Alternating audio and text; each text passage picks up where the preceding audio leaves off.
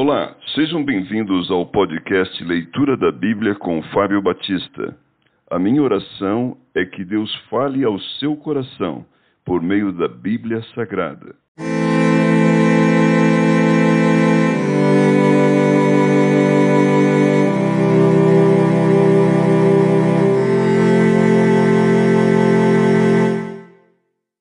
Ezequiel capítulo 45.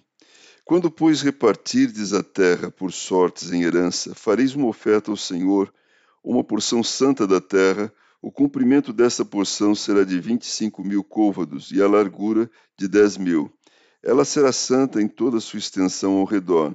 Será o santuário de 500 côvados, com mais 500 em quadrado, e terá em redor uma área aberta de 50 côvados. Desta porção santa medirás 25.000 côvados de comprimento e 10.000 de largura. Ali estará o santuário, o lugar santíssimo. Este será o lugar santo da terra. Ele será para os sacerdotes, ministros do santuário, que dele se aproximam para servir ao Senhor. Ele servirá de lugar para casas e como lugar santo pertencerá ao santuário. Os levitas, ministros da casa, terão 25.000 côvados de comprimento e 10.000 de largura, para a possessão sua, para 20 câmaras. Para a possessão da cidade de largura dareis 5.000 côvados e 25.000 de comprimento defronte da porção santa, o que será para toda a casa de Israel. O príncipe, porém, terá sua parte deste e do outro lado da santa porção e da possessão da cidade, diante da santa porção e diante da possessão da cidade, ao lado ocidental e oriental, e o comprimento corresponderá a uma das porções, desde o limite ocidental até o limite oriental. Esta terra será a sua possessão em Israel. Os meus príncipes nunca mais oprimirão o meu povo. Antes, distribuirão a terra à casa de Israel, segundo as suas tribos. Deveres dos magistrados. Assim diz o Senhor Deus: basta, ó príncipes de Israel, afastai a violência e a opressão e praticai juízo e justiça. Tirai as vossas desapropriações do meu povo, diz o Senhor Deus. Tereis balanças justas, efa justo e bato justo.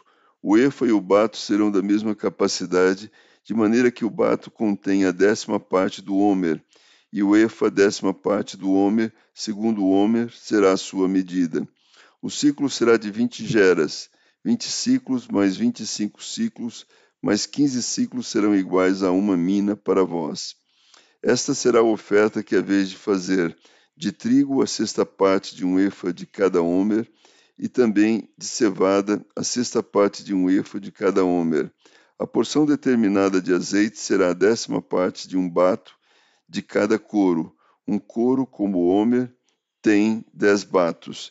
De cada rebanho de 200 cabeças, um cordeiro tirado dos pastos ricos de Israel, tudo para oferta de manjares e para o holocausto, e para sacrifício pacífico, para que façam expiação pelo povo, diz o Senhor Deus.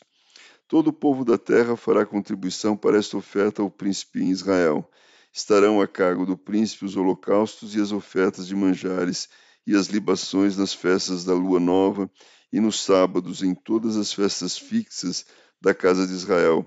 Ele mesmo proverá a oferta pelo pecado e a oferta de manjares e o holocausto e os sacrifícios pacíficos para fazer expiação pela casa de Israel. Ofertas no ano novo. Assim diz o Senhor Deus: no primeiro mês, no primeiro dia do mês, tomarás um novilho sem defeito e purificarás o santuário. O sacerdote tomará do sangue e porá dele nas ombreiras da casa, e nos 4 cantos da fiada do altar, e nas ombreiras da porta do átrio interior. Assim também farás no 7º dia do mês, por causa dos que pecam por ignorância, e por causa dos simples, assim expiareis o templo.